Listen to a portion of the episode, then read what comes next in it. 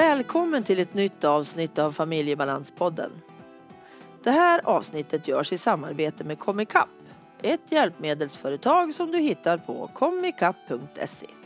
Gå in där och kolla in vad de har att erbjuda i hjälpmedel. I det här avsnittet så pratar jag med Johanna. Hon föreläser om mental psykisk ohälsa.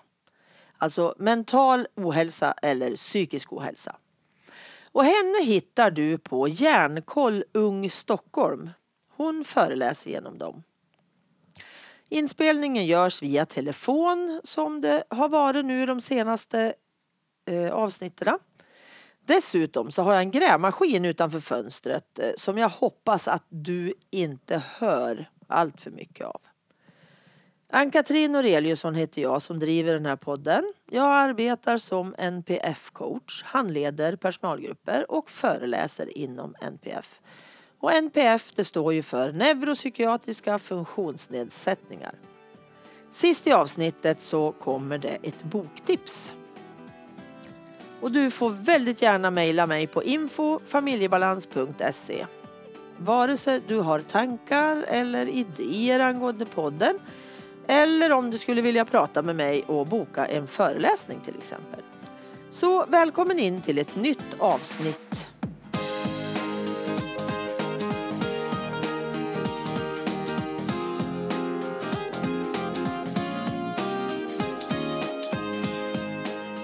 Välkommen och hej Johanna!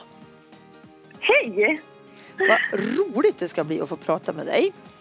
Mm, detsamma.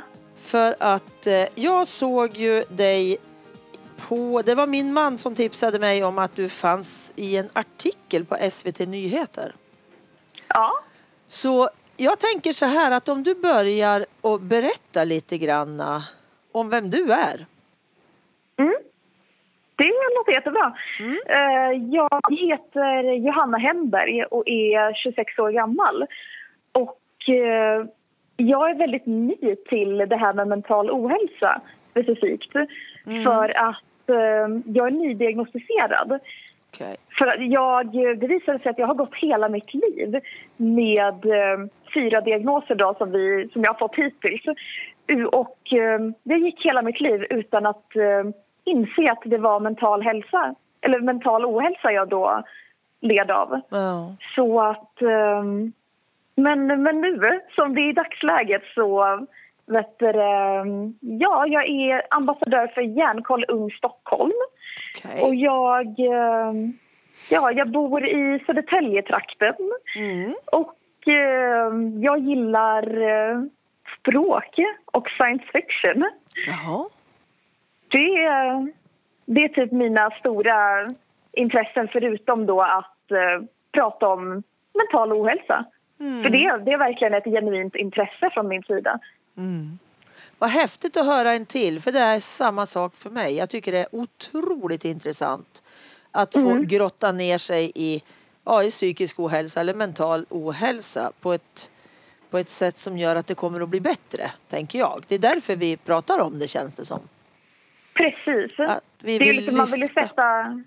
Jag, jag känner att jag vill ta liksom det positiva Ja. om det och liksom lyfta fram att det går att leva ett drägligt, normalt liv med liksom, den problematiken. Ja, precis. Men du sa du hade fått eh, var utredd och fått diagnoser nyligen. Är det några di- diagnoser som du skulle vilja ta upp och berätta om? Absolut. Jag vill ju prata om dem alla. Ja. Jag blev Först blev jag diagnostiserad med eh, OCD och eh, GAD, som Ja. då är generaliserat ångestsyndrom. Och, eh, men sen så misstänkte de att jag kanske hade någon neuropsykiatrisk funktionshinder. Så då satte de in en utredning för det. Mm. Och eh, det gick väldigt snabbt och var väldigt liksom, jag var jätteintresserad av det. Så att jag tror att det blev väldigt bra resultat och där fick jag diagnoserna Aspergers och ADHD. Mm. Så att då, det förklarar väl egentligen mycket av mina tidigare diagnoser. Till exempel eh, GAD då, att liksom de, de tror att min Aspergers ligger mycket till grunden Aha. liksom för min, för min GAD. Så att det är väldigt mycket sån här, eh, samsjuklighet Ja, mellan alla diagnoser jag har. Ja. Och sen har jag nyligen egentligen faktiskt fått en femte diagnos och det är dermatillomani. Men den går ju egentligen under OCD. Okej. Vad hette det sa du? Dermatillomani, Vad betyder det? det är... Jag ska se. Det är um, liksom att eh, dra ut... um, Det, det var sån här typ pillsjuka, Ja, är det ja. vissa som kallar det för. Det, det är specifikt um, när man drar ut, eh, drar bort skinn från kroppen. Aha. är det. För det finns ju trikotillomani också, det är när man drar ut hårstrån. Men eh, för mig är det dermatillomani då som är liksom att man drar ut skinn från olika ställen av kroppen. Och Okej. liksom sårskorpor och allt sånt. Mm. Okej. Vad intressant. Och så sa du OCD. Kan du berätta lite vad OCD, alltså förkortningen, betyder och vad den gör med dig så att säga? Ja, det betyder ju, på engelska är det obsessive compulsive disorder. Men på svenska så kallas det för tvångssyndrom. Mm. Och eh, för mig så är mina tvångssyndrom väldigt liksom mycket långvariga ritualer. Liksom inte, inte så mycket...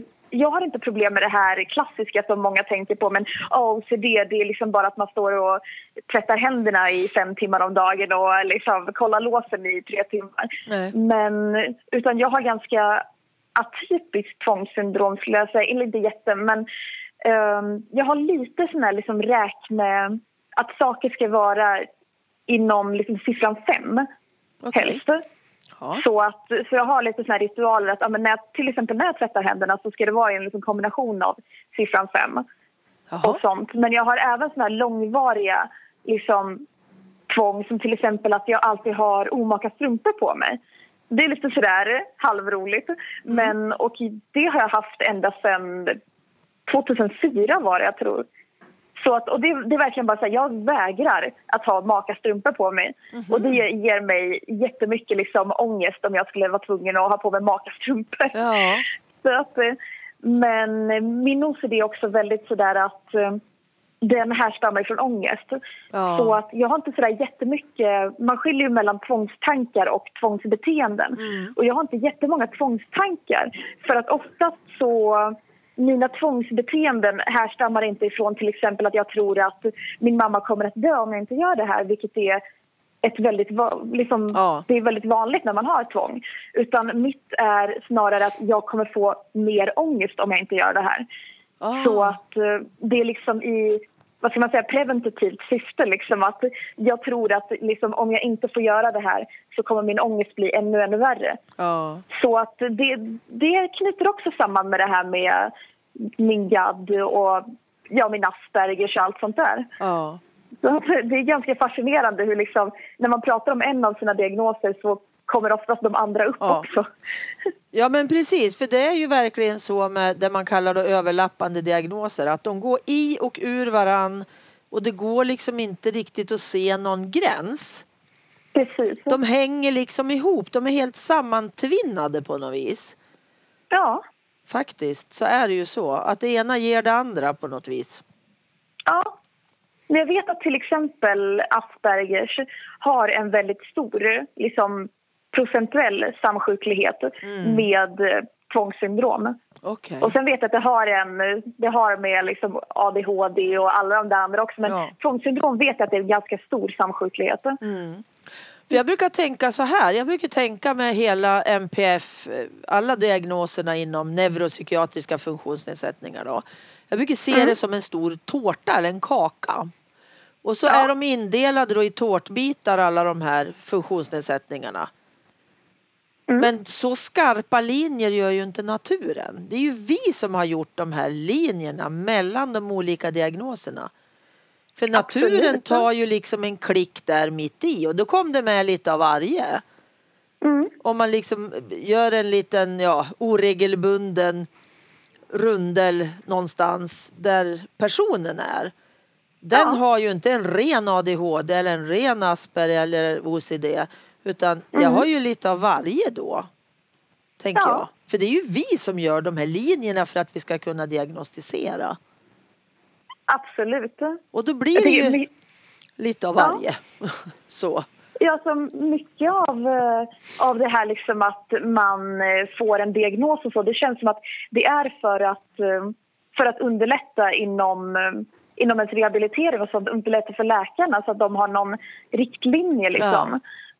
Men, att, men det är precis som du säger att det, det är ju vi som har gjort de här väldigt mer, mera liksom artificiella, skarpa gränserna mellan det. Mm. Men det är därför jag gillar, jag älskar det ordet spektrum. Ja. För det är liksom bara, det, det tycker jag beskriver så himla många saker, inte bara mental ohälsa utan liksom att, ja men, att liksom så mycket i livet är ett spektrum. Det är inte den här typ binären liksom att antingen så har du liksom det eller så har du det och liksom allting är mm. precis liksom svart på vitt och indelat. Nej, precis. Utan det är väldigt alla linjer i naturen är ju lite krokiga om man säger så och det blir bäst så också. Ja. Det, det, är inte vi människor som kan göra de här, vi kan inte göra indelningar i sjukdomstillstånd mer än, eller sjukdom är ju inte alltihopa det här utan det är ju funktionsnedsättningar men ja. alltså vi måste se vi måste se mycket längre än våra skarpa linjer tänker jag. Vi måste Absolut. titta alltid över det här klassiska som man säger idag, titta utanför boxen eller se utanför boxen eller lådan. Och det är ja. verkligen så. Vi måste våga titta mycket längre för att ja. kunna förstå hela den här biten. Mm. Och hur viktigt det är att vi verkligen tittar på varje människa. Och ja, gör ju... allt vi kan för att vilja förstå. Ja. men det är ju det. Alla är ju alla är så grymt olika. Mm. Bara liksom ta två personer med Aspergers. Mm. De har ju inte alls samma... Liksom, de, de kanske har generellt ungefär samma... Liksom, um, ja, vad ska man säga? Ja, symptom. Ja, precis. Ja, eller kriterier, precis. Men de kan ju vara liksom drastiskt olika. För som, jag vet att jag har ganska... Jag har många ganska atypiska Aspergers drag. Som till exempel det här att jag... Jag, är, jag har ganska lätt för sociala situationer. Mm. Medan, och jag har lätt för att skaffa vänner och sånt och det vet jag är väldigt vanligt i, hos folk med Asperger så att man har jättesvårt för det. Så att jag vet att i början av min utredning så var det ju liksom några av mina läkare som nej men gud Asperger så har ju du absolut inte. Nej. Men jag har ju verkligen, det är en av de diagnoserna som jag identifierar mig allra mest med. Mm. Det är min Asperger för jag känner verkligen liksom att det här, det förklarar så himla mycket av den jag är. Mm, mm. Och det är därför jag ändå tycker att eh, liksom, diagnoser liksom, de kan ju vara väldigt om man säger, luddiga ändå för att alla är olika. Men de kan ändå vara så himla viktiga för någon att få. Ja men absolut. För, det kan, liksom, för, för det kan förklara en om man kan liksom hitta någon slags gemenskap med andra. Ja.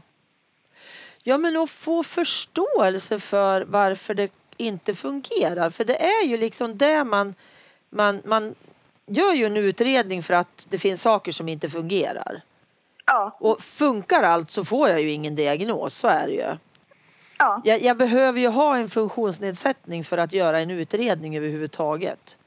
Mm. Och det är så himla viktigt tänker jag att, eh, att man, man får den här igenkänningen. Och, för jag är utredd nu 61 år gammal för ADHD. Och ja. fick eh, klart att det var en, en måttlig ADHD.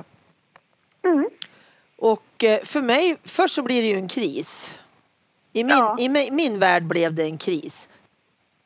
Mm. Och just det här, men alltså herregud, var det verkligen så ändå? Som jag har trott ja. i 20 år att det var en ADHD.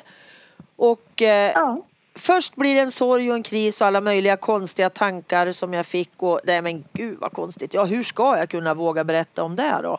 Och allt möjligt mm. sånt här kom det.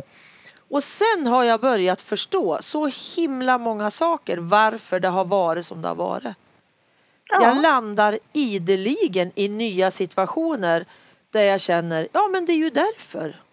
Och inget, Precis, ja. jag vill inte skylla på någonting men jag kan förstå mm. det. Och jag kan ja. fatta vad jag behöver hjälp med. Det var jätteintressant. Så ja. att det är så viktigt att, man, att det tidigt blir klart och tydligt. Vad behöver den här människan hjälp med? Ja. Men ja, när... det känner jag. Ja, fortsätt. Jag, skulle, jag skulle säga att jag tycker att det det hjälper till att minska skammen också från en Mm. ung ålder. Mm. För att som, jag blev ju inte diagnostiserad förrän jag var 25. Nej. Och det gjorde att eh, jag gick runt och trodde att det var min personlighet det var fel på. Ja. Jag trodde att jag var feg, att jag var lat, att jag var liksom, speciellt seg för att min ångest har alltid varit väldigt påtaglig. Mm. Och det är det jag har fått höra av, ja, in, inte av min familj, de, de, min familj är jättesupporting, Mm. men av liksom Ja, bland annat lärare och sånt. Liksom att det är liksom, nej men du är bara feg, du behöver bara liksom ta dig i kragen. Mm. Och nu, och nu har jag det liksom att nej, jag hade inte kunnat göra det på egen hand för att liksom, jag lider av grav ångest. Ja. Och det är liksom, det är ingenting som har med feghet att göra. Nej. Utan det har med min hjärna att göra helt enkelt. Att, att den liksom uppfattar onaturligt höga nivåer av ångest, liksom skapar ångest. Ja. Och det är ingenting som jag kan hjälpa, liksom, jag kan lära mig att hantera det och det hade jag kunnat göra om jag hade blivit diagnostiserad när jag var yngre. Mm. Så hade jag kunnat liksom, ja vad det nu hade varit, liksom KBT, medicinering, liksom, Mm. och sen liksom supportgrupper och sånt. Men jag hade ju inte det supportnätverket utan jag hade bara de här tankarna att det är fel på, på mig, det är fel på min personlighet. Ja. och jag precis. behöver försöka liksom rycka upp mig och bli en bättre människa. Ja. Vet, det är ju förödande. Ja, Och behöva Det det. känna de där känslorna för de är väldigt, väldigt jobbiga för en själv. Och ofta känner man ju också att man är ju dum i huvudet. För jag klarar ju inte det där som folk förväntar sig att jag ska klara. ja, Och det blir ju en väldigt dålig känsla i en själv när man inte får veta vad som är problemet. Så att, ja. ja, där är vi helt överens om att det är jätteviktigt att man får den utredning man, man har rätt till. Ja. Och jag kände liksom att det hade kunnat hjälpa mig liksom i, i yrkeslivet, i Mm. min, liksom allting också för att eh, det var ju därför jag... Eh, 2015 då så kraschade jag totalt. Ja, För att eh, jag liksom över, eh, överarbetade mig. För att skolan har alltid gått jättebra för mig. Ja. Vilket är lite sådär atypiskt också när man har bland annat ADHD. Men jag har alltid varit liksom, ja men skolan har gått jättebra för mig. Så jag gick eh, fem år på universitetet ja. och studerade lingvistik.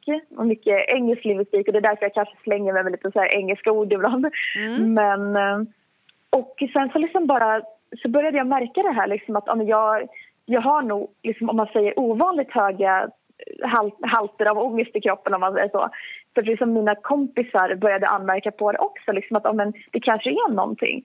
Så Mm. att eh, då tog jag kontakt med en kurator och hon var liksom, hon var så här, nej men gud, du är ju 24 år gammal och har aldrig haft ett jobb. Du måste ut i arbetslivet. Du, du måste liksom skriva in dig på, liksom, du måste börja söka jobb. Och då fick jag någon slags, min ångest slog över Mm. och blev typ mani. Ja. Så att i tre veckor så typ åt jag inte, jag sov inte. Jag bara typ så satt 20 timmar om dagen och bara sökte jobb. Ja.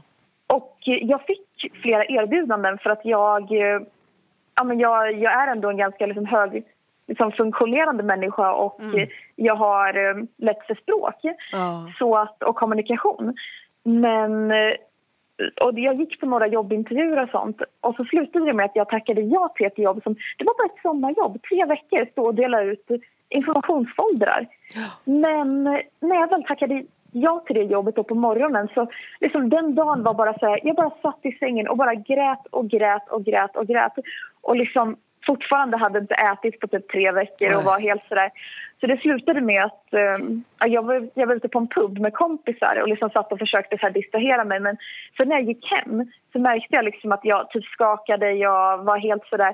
Så jag bara liksom frågade min mamma liksom, kan du ringa mig om fem minuter och det var liksom sent på kvällen och jag var rädd att min mamma skulle jobba så men jag var så himla desperat liksom att jag måste liksom så att när jag kom hem då så ringde hon och jag bara grät. Jag bara grät och grät och grät och jag är sån som jag gråter väldigt sällan numera. Ja. Jag brukar skämta om att jag är typ död inombords men det, så då var det så extra mycket och min mamma liksom bara, nej men gud, det är ju något större här. Du måste tacka nej till det här jobbet och söka hjälp. Mm. Liksom, liksom om man säger bättre hjälp då.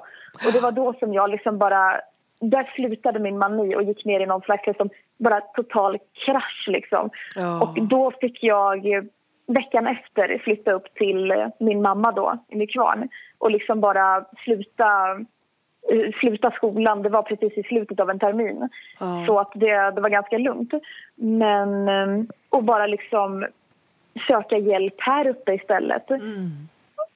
Och det var då jag liksom fick mina diagnoser och allting. Okej. Och det, det jag tycker är viktigt med den historien är att hade jag fått hjälp för mina liksom neuropsykiatriska funktionshinder tidigare Ja. så hade jag kunnat undvika det. Ja. För då hade liksom inte hon, den här liksom kuratorn då triggat upp mig så.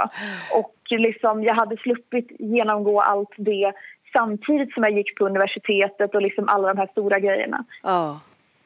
Så att, och jag hade sluppit den här to- totala kraschen som Ja. gör att jag tekniskt sett fortfarande är sjukskriven. Ja. Jag, jag jobbar ju för Hjärnkoll men det är ju liksom inte ett liksom full time job. Så att det, men så därför så mycket det jag, när jag går ut och föreläser och sånt så brukar jag lägga mycket vikt på det. För att eh, vi är då Hjärnkoll Ung. Mm. Så vi liksom riktar oss mycket till unga. Då brukar jag liksom lägga stort fokus på det att liksom få unga att inse i en tidig ålder liksom om de har Ja. liksom, psyk- psykiatriska funktionshinder eller liksom psykiatriska diagnoser och liksom få hjälp för det tidigt. Mm, För det är liksom, jag, ja, jag, jag vill vara den, den föreläsaren jag hade behövt lyssna på när jag var liten. Ja. Exakt. Så att, Jo men just det där med tidigt, alltså att se tidigt är så viktigt. Mm. Absolut, för jag också har ju kraschat då tre gånger under min yrkesverksamma period då. Och det är så Mm. onödigt för att man blir så totalt slut. Det tar sån tid att komma tillbaka. ja, Så att... Ja, jag eh, vet att jag liksom... Jag kände, speciellt i början, då kände man ju sig helt invalid i princip. Mm, Och liksom, man bara liksom låg där och liksom kunde inte göra någonting i princip. nej. Och jag visste ju fortfarande inte då liksom säkert om det var psykisk ohälsa. Nej. Utan jag tänkte också så här, men det kan vara om man säger min feghet. Ja, Och jag började liksom, och det gör ju en bara ännu värre. Ja.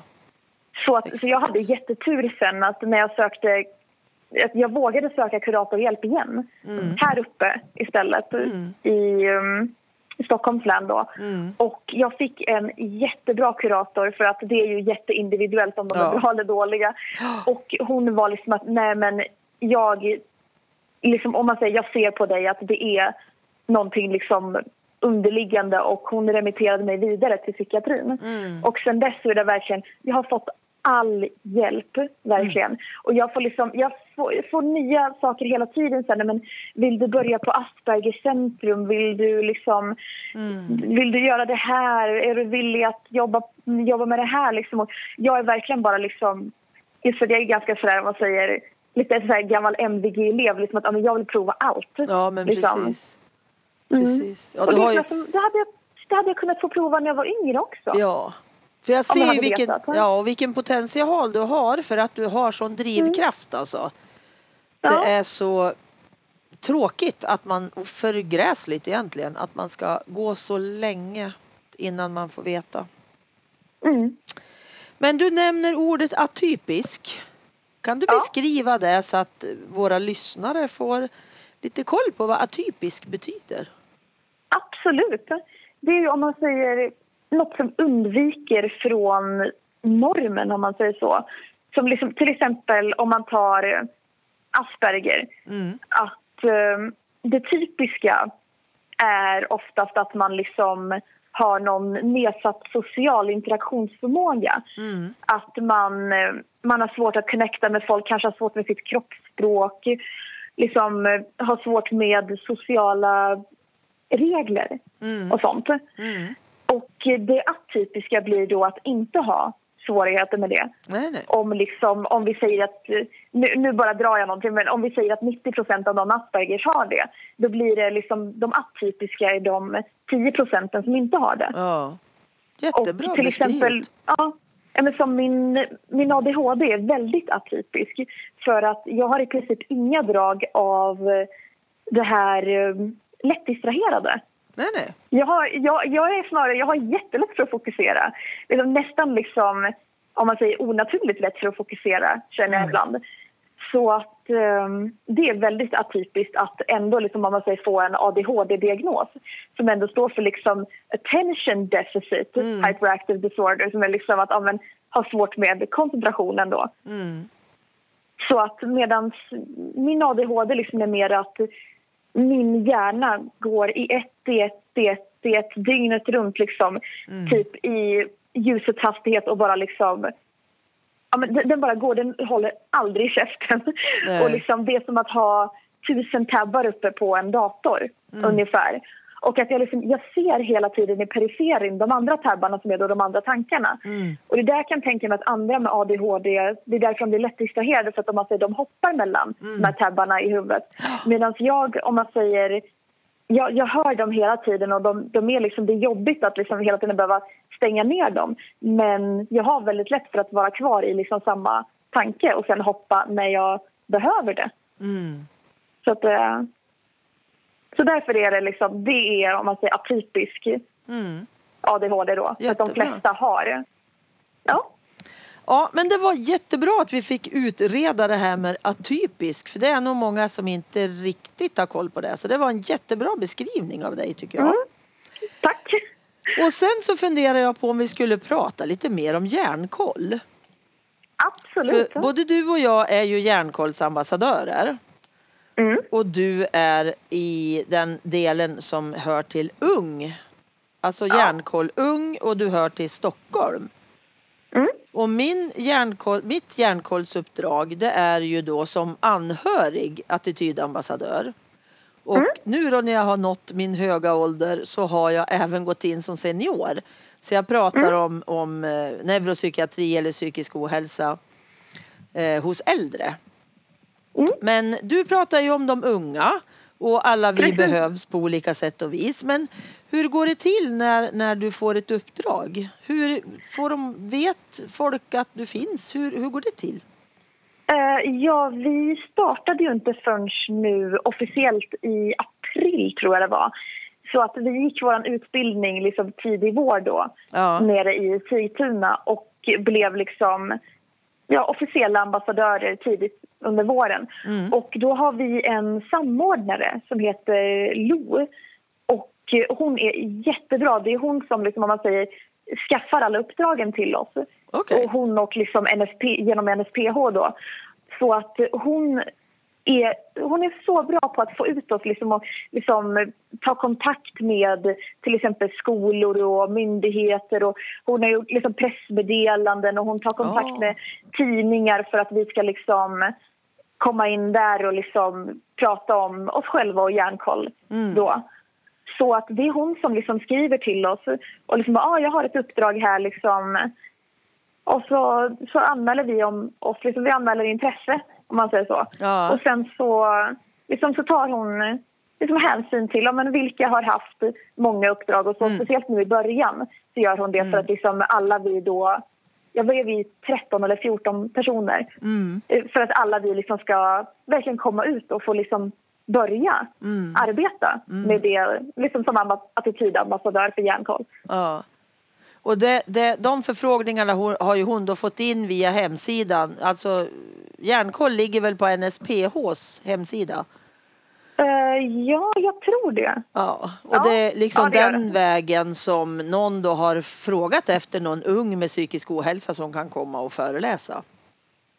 Ja, jag jag tror tro. att vissa av uppdragen är så, men som sagt hon, hon har ju väldigt mycket kontakter Ja. och sånt så hon liksom tar, tar kontakt med folk också så att det inte bara är folk som kontaktar oss. Nej, nej, okej. Mm. Aha. Men Intressant. tänkte, jag, vet, inte- jag vet inte om det är så att Järnkoll Ung har... Jag ska se lite snabbt här om Järnkoll Ung... Jag vet att vi har en egen hemsida, är jag ganska säker på. Men jag Ja. vet inte om det ligger under en SPH. Um, ja. Eller vårat ligger nog kanske under Järnkoll Stockholm. För det vet jag en helt Ja, så egen. Okej. hemsida. Mm. Ja, det är lite olika hemsidor. Men söker, googlar man det så Ja, får man precis. upp. Ja, men precis. Om man skulle vara intresserad tänker jag och få Mm. lyssna till någon utav er. Ja. dig då Ja, till här ser exempel? jag på hjärnkollstockholm.se, här ligger vi, Ja. Hjärnkoll Ung. Och det står precis kontaktuppgifterna hur man kontaktar då Ja. Lo som är. Hon är en så härlig människa. Det är liksom inga... Aldrig vara rädd för att kontakta henne. Nej, vad jättebra. Och sen har du ju varit med i några artiklar, bland annat den här SVT Nyheter då som jag läste och tyckte att du lät jättespännande och ville ha dig med i min podd. Och en av anledningarna var att du har väldigt lika funktionsnedsättningar som våran son. Och då blir man extra intresserad av de människorna där man känner till de här diagnoserna ganska väl. För vi har ju levt med honom i 27 år. Ja. Och då vart jag jättenyfiken på dig för jag tyckte det lät så spännande. Var det att de hade stavat OCD med OECD där? ja, jag kommenterade på det när Ja. jag läste det. Men liksom, Precis. ja, det var lite oturligt. Men det står Ja. ju i alla fall tvångssyndrom Ja, men efter så att precis. folk förstår att det är liksom Ja. felskrivet bara. Precis. Sen hade du varit med i någon mer artikel sa du? Eh, ja, jag var med i förra veckans ETC Stockholm. Mhm. Som är en, ja det jag antar att den bara ges ut i Stockholm. Ja. Men, eh, och då, då blev jag uppringd och vi gjorde en telefonintervju. Och vi pratade om den nya, den nya budgeten och så. Och liksom hur man skulle kunna hjälpa, liksom hjälpa Ja. psykiatrin, liksom vad, vad det behövs lägga krut på och sånt. Och jag tyckte den gick jättebra. Och sen så träffades vi in i Stockholm typ dagen efter och tog lite kort och så. Och de blev jätte, jättebra. Det var hennes 16-åriga son som tog dem. Jag blev så förvånad för de var så himla bra. Vad kul. Men, och sen liksom bara så tog det ett litet tag innan liksom artikeln kom upp. Jag tänkte så här, jaha, vad är det nu liksom? För jag visste, jag hade fått läsa artikeln och liksom Mm. typ godkänna den då. Jag tyckte Ja. den var så himla bra. Men sen så liksom bara förra fredagen var det väl, så liksom, ja men nu är den uppe. Och då gick jag in och läste den och den var liksom den var jättebra. Den finns fortfarande om man söker på ETC Stockholm, Johanna Hedberg då. Okej. Och, eh, det, och sen så bara ser jag liksom min bild typ nere i hörnet på här, om tidningen. Och så är det som en streckkod där och så det, som, det ser verkligen ut som ett fram, eller en om, liksom omslag Ja. på en tidning. Och jag tänkte liksom bara, jag visste inte ens att det var en fysisk tidning. Men då visade det sig att det var därför det hade tagit en liten stund för de satte mig på framsidan Wow. av den, den veckans nummer. Så jag liksom, om man gick in i en pressbyrå på typ Centralen i Stockholm så fanns jag där Gud vad på en tidning. Ja, det, det, var, det var overkligt. Jag, jag Ja. köpte så många nummer. så det, ja, Köpte upp lagret. typ jag. Ja. Vad häftigt! Ja men det låter jättebra tycker jag.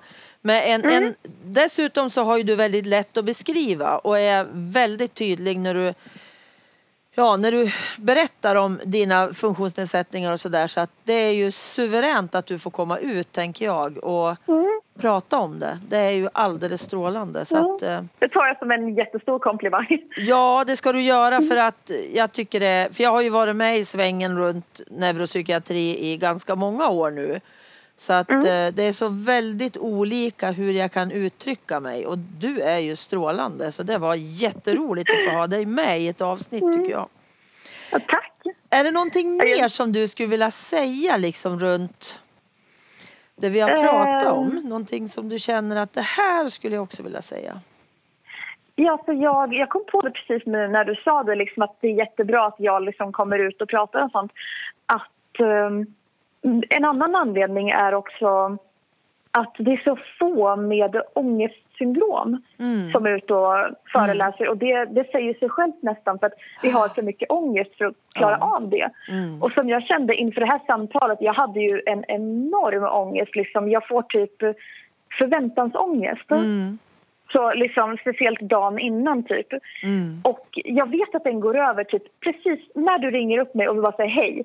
Då går den bort helt och hållet och folk liksom tycker att jag är cool, lugn, typ Ja. som en går hon på Valium typ. Men, eh, men just jag får väldigt stark ångest innan. Och den gör liksom att eh, jag får jätteont i magen, jag har jättesvårt för att äta och sova och allt sånt där. Och eh, det är ju jättejobbigt men samtidigt så känner jag att jag om man säger, pushar igenom den för att liksom, för det är så många andra med GAD som verkligen inte kan komma ut Nej. och föreläsa. Så då känner jag liksom att det gör det extra viktigt att jag pushar Mm. igenom min rädsla och liksom ja, kommer ut och liksom representerar oss. Mm, absolut, och fantastiskt att du gör det tycker jag, för det är superviktigt.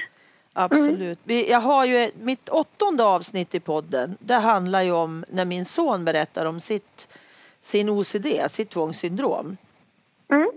Och för det är också väldigt få som pratar om, för det är ju en enorm skam som finns runt, runt eh, tvångssyndrom, för man gör så konstiga saker oftast som man inte Absolut. vill berätta om. Och, alltså, OCD är nog det mest fantasifulla diagnos jag känner till, förutom då ångest, eller ja, de hänger ju ihop på något vis. För alltså så mycket saker som en OCD-hjärna kan hitta på det kan jag Ja. knappt, jag kan inte räkna ut så många saker själv om jag skulle sitta i flera dagar tror jag. Mm. För att det är problematiskt som gröne att leva med ett eh, tvångssyndrom. Och jag föreläser ju också om eh, de här olika funktionsnedsättningarna ur ett anhörigperspektiv då. Genom att jag inte har tvång själv utan jag berättar utifrån att vara familjemedlem då. Mm. Men det är ju eh, jätteviktigt också. Det är jätteviktigt. Och just det där, eh, tvång är också väldigt speciellt på det sättet om jag ska finnas i, när jag finns i närheten. Om jag har ett barn till exempel med tvång så kan jag inte spela med för det bara eskalerar ju. Så länge Ja. jag gör de här säkerhetsbetygelserna till mitt barn. Jag måste liksom tänka på ett annorlunda sätt som inte är, det kan jag inte räkna ut själv.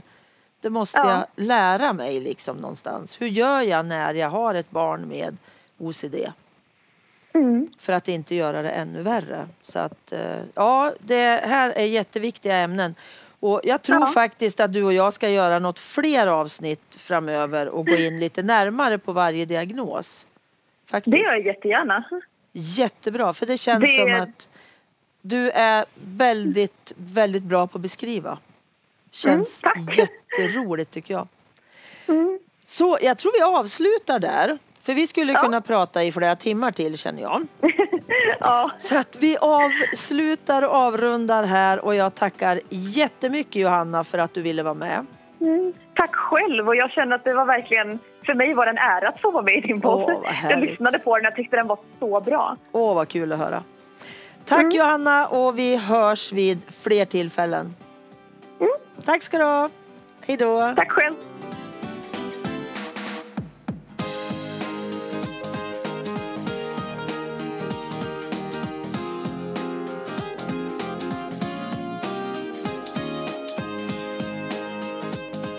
Boktipset. Fri från oro, ångest och fobier. Råd och tekniker från kognitiv beteendeterapi. Författare är Maria Farm Larsson och Håkan Visung. Så här står det. En självhjälpsbok som utgår från den framgångsrika behandlingsformen KBT, kognitiv beteendeterapi.